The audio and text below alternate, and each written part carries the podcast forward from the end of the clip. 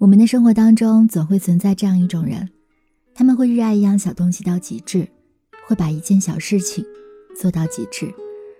比如，有的朋友会编很漂亮的头发，会做很好看的美甲；还有的朋友会织很可爱的围巾，会种很美的花花草草。他们对于自己喜欢的东西，就会努力的去学去做。而我觉得，愿意使他们这样做的原因，归结于对生活本身的热爱。因为只有真正热爱生活的人，才会对一件别人眼里的小事由衷的伤心。他们对每一样东西都挑选的仔细认真，把每一件自己喜欢的事情都做出仪式感。其实生活需要仪式感，因为这样会让我们的生活变得更加的有趣。各位好，我是苏维，这里是月光浮语网络电台。今天给大家分享的文章是来自于文人很二，你无趣，是因为。你少了一些仪式感。大家可以关注我们的官方微博“月光浮语网络电台”，和我们取得及时的互动。想了解更多的信息，也可以关注我们的公众号“城里月光”。当然，你也可以关注我的个人微博“苏维 LH”，苏是江苏的苏，维是维护的维。把你想听到的文章留言给我，期待你们的参与。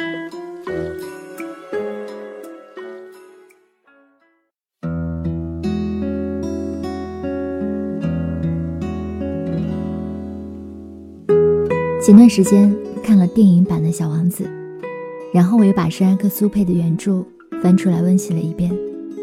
里面讲的是一个小王子驯养了一只等爱的狐狸，可是两个人对于仪式感的理解非常的触动人心。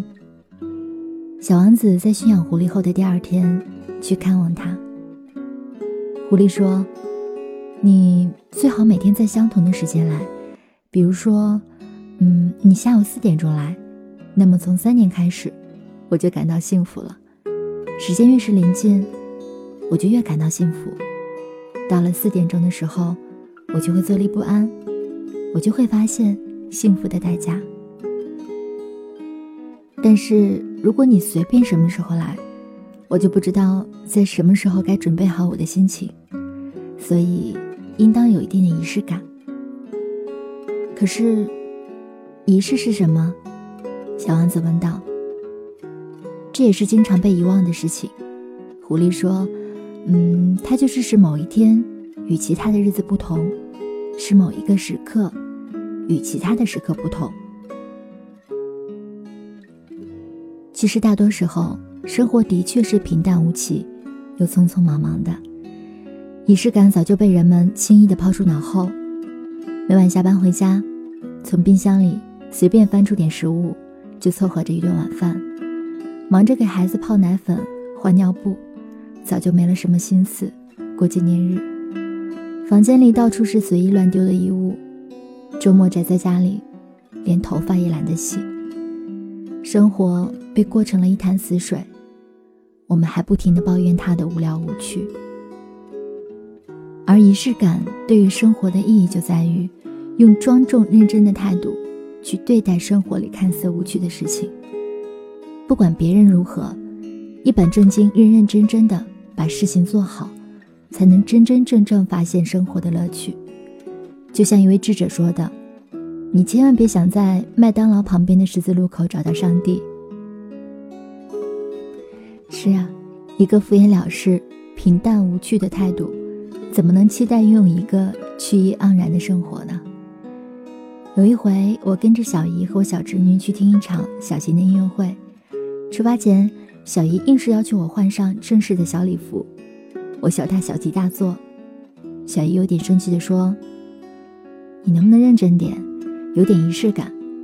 就你这个穿破牛仔裤的态度，能好好听一场音乐会吗？”等到音乐会中途，我才发现，小姨的话并没有错。我附近好几个。着装随意的孩子，已经开始东倒西歪、窃窃私语，甚至小打小闹了；而那些和我小侄女一样穿着礼服的孩子，却正襟危坐，投入认真的欣赏，和身边同样盛装出席的父母一样神采奕奕。所以你看，生活本身就摆在那里，它呈现出什么样，完全取决于你自己的心态。仪式感能唤醒我们对于内心的尊重。因而也能去尊重生活。因为一场仪式，很多时候是给自己一个契机，去迎接一个全新的开始，或是郑重告知自己，正式与一段过去决裂。去年夏天，给一位新婚的闺蜜当伴娘，前前后后帮着张罗了好多事宜，深感准备一场婚礼的操劳。仅仅是从婚纱的挑选，就涉及到面料的好坏、腰线的差别、样式的设计。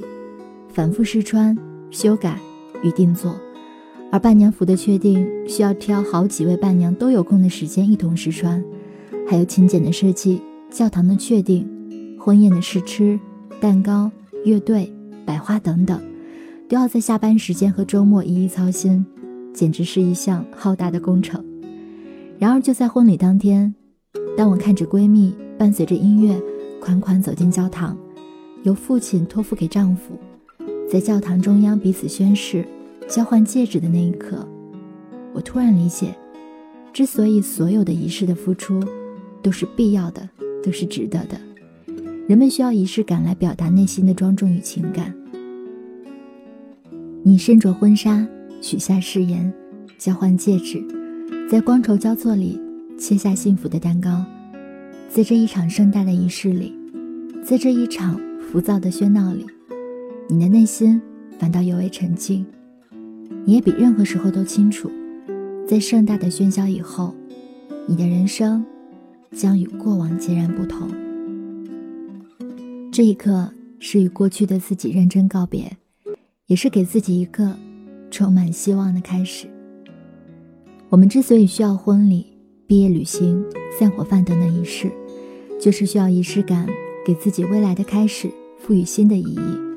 或者让自己和过去做一个正式的告别。其实我们都知道，明天早上醒来，一切还是一样。上班高峰的地铁还是会拥挤不堪，早点摊的味道还是那样一成不变，孩子还是会在夜里哭闹，工作和作业还是会摞成一堆。只是我们需要一个仪式，需要一个。可以和你说再见，一个可以正大光明的跟过去决裂，一个似乎可以逼着自己做一些改变的时刻。很喜欢村上春树创造的一个词语“小确幸”，是指微小而确实的幸福，持续时间三秒钟到一整天不等。村上列举过他的很多小确幸：一边听勃拉姆斯的室内乐。一边凝视秋日午后的阳光，在白色的纸糊拉窗上描绘树叶的影子，在鳗鱼餐馆等鳗鱼端上来的时间，独自喝着啤酒，看着杂志，闻闻刚买回来的布鲁斯兄弟棉质衬衫的气味，和体味它的手感。在我看来，所谓的小确幸，很大程度上就是对待生活的一种仪式感，一贯认真有趣的态度。和对待生活里看似无趣的小事儿，体悟到生活本质中小小的、不易被发掘的乐趣。这让我想起影片《小森林》里的女主角柿子，因为不适应东京的喧闹生活，她留在了故乡小森。小村庄被大片的森林围绕，人们靠农耕为生。柿子每天自己种植、收割，因时节和心情决定今天要做的食物。阴雨连绵的冬日，就用火炉的余温烤制温香暖糯的面包；凉爽的秋天，在收割之际，捣好捡来的山核桃，做一份香喷喷的核桃饭便当；酷暑当头的夏季，就在忙完农活的傍晚，做一锅冰镇的米酒。掉落了一地的果实，只能慢慢腐烂，拼命长大结果，到头来却覆水东流。好可怜，把你们做成果酱吧。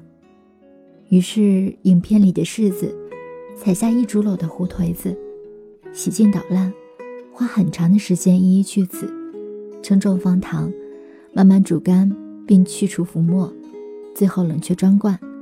然后挑一个美好的清晨，面朝院子坐着，认真的摆好一杯红茶，一小盘吐司，一瓶果酱和一碗汤。他用木勺将果酱慢条斯理的在吐司表面涂抹均匀，然后一本正经的对自己说：“我要开动了。”最后心满意足的咬上一口，自顾自的笑出了声。然而你大概想象不到的是，世子在现实生活中，却是一个在爱情和亲情中抛弃、孤独，但不绝望的独居女子。她一个人。认真的制作食物，一个人认真的享用。尽管世子精心制作的食物只是来自于最普通的食材，但他对待每一餐都像是一个美好的仪式。也正是对日常食材的细致用心和细心品尝，才流淌出对生活本身的纯净热爱和有趣体验。一句“我开动了”，来告诉自己，新的一天开始了。而我也看到过。好多年轻的姑娘，一边抱怨着生活的无趣，却一边宅在家里吃泡面将就三餐，好几天都懒得洗一次头发。仪式感会让生活成为生活，而不是简单的生存。就像王小波说的：“一个人只拥有此生此世是不够的，他还应该拥有更加诗意的世界。”所以每天清晨为自己的办公桌上的空瓶。换上一束鲜花，认真的给咖啡拉花，给蛋糕饼干摆盘儿，一个人好好享受周末暖阳的下午茶。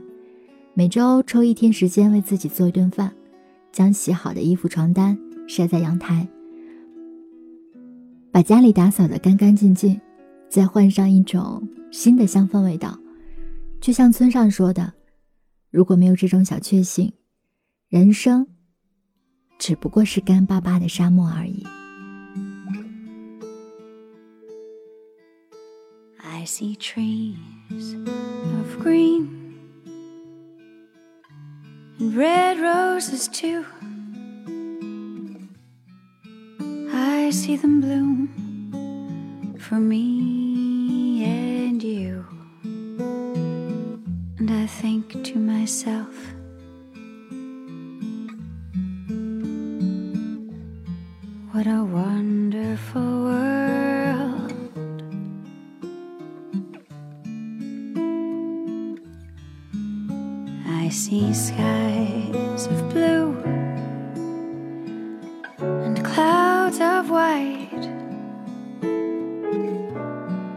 bright, blessed day, the dark, sacred night.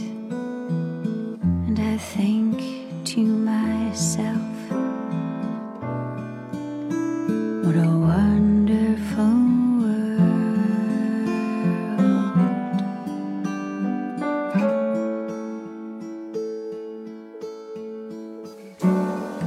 The colors of the rainbow, pretty in the sky,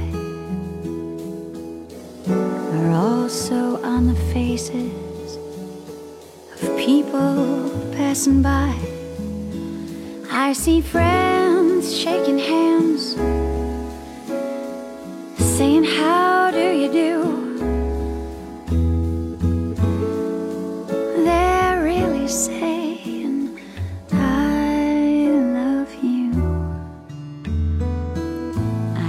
babies cry,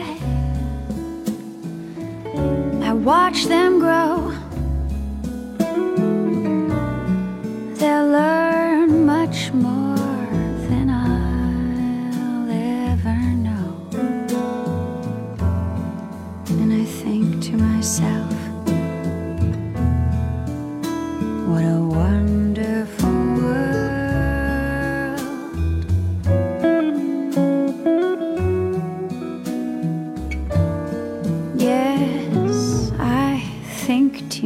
yourself.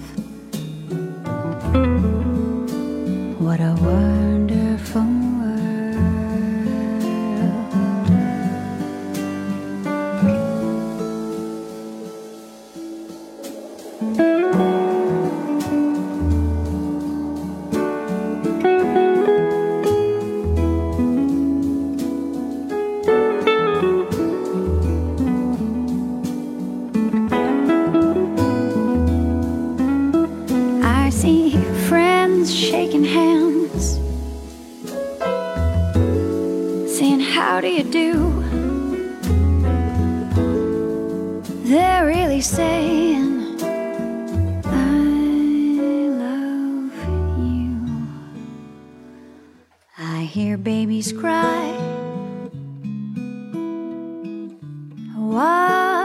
Grow.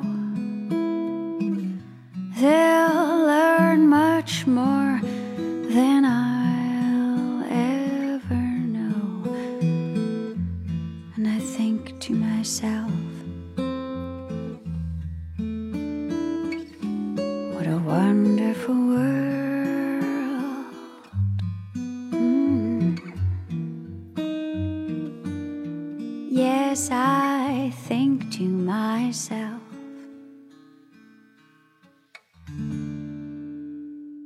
What a wonderful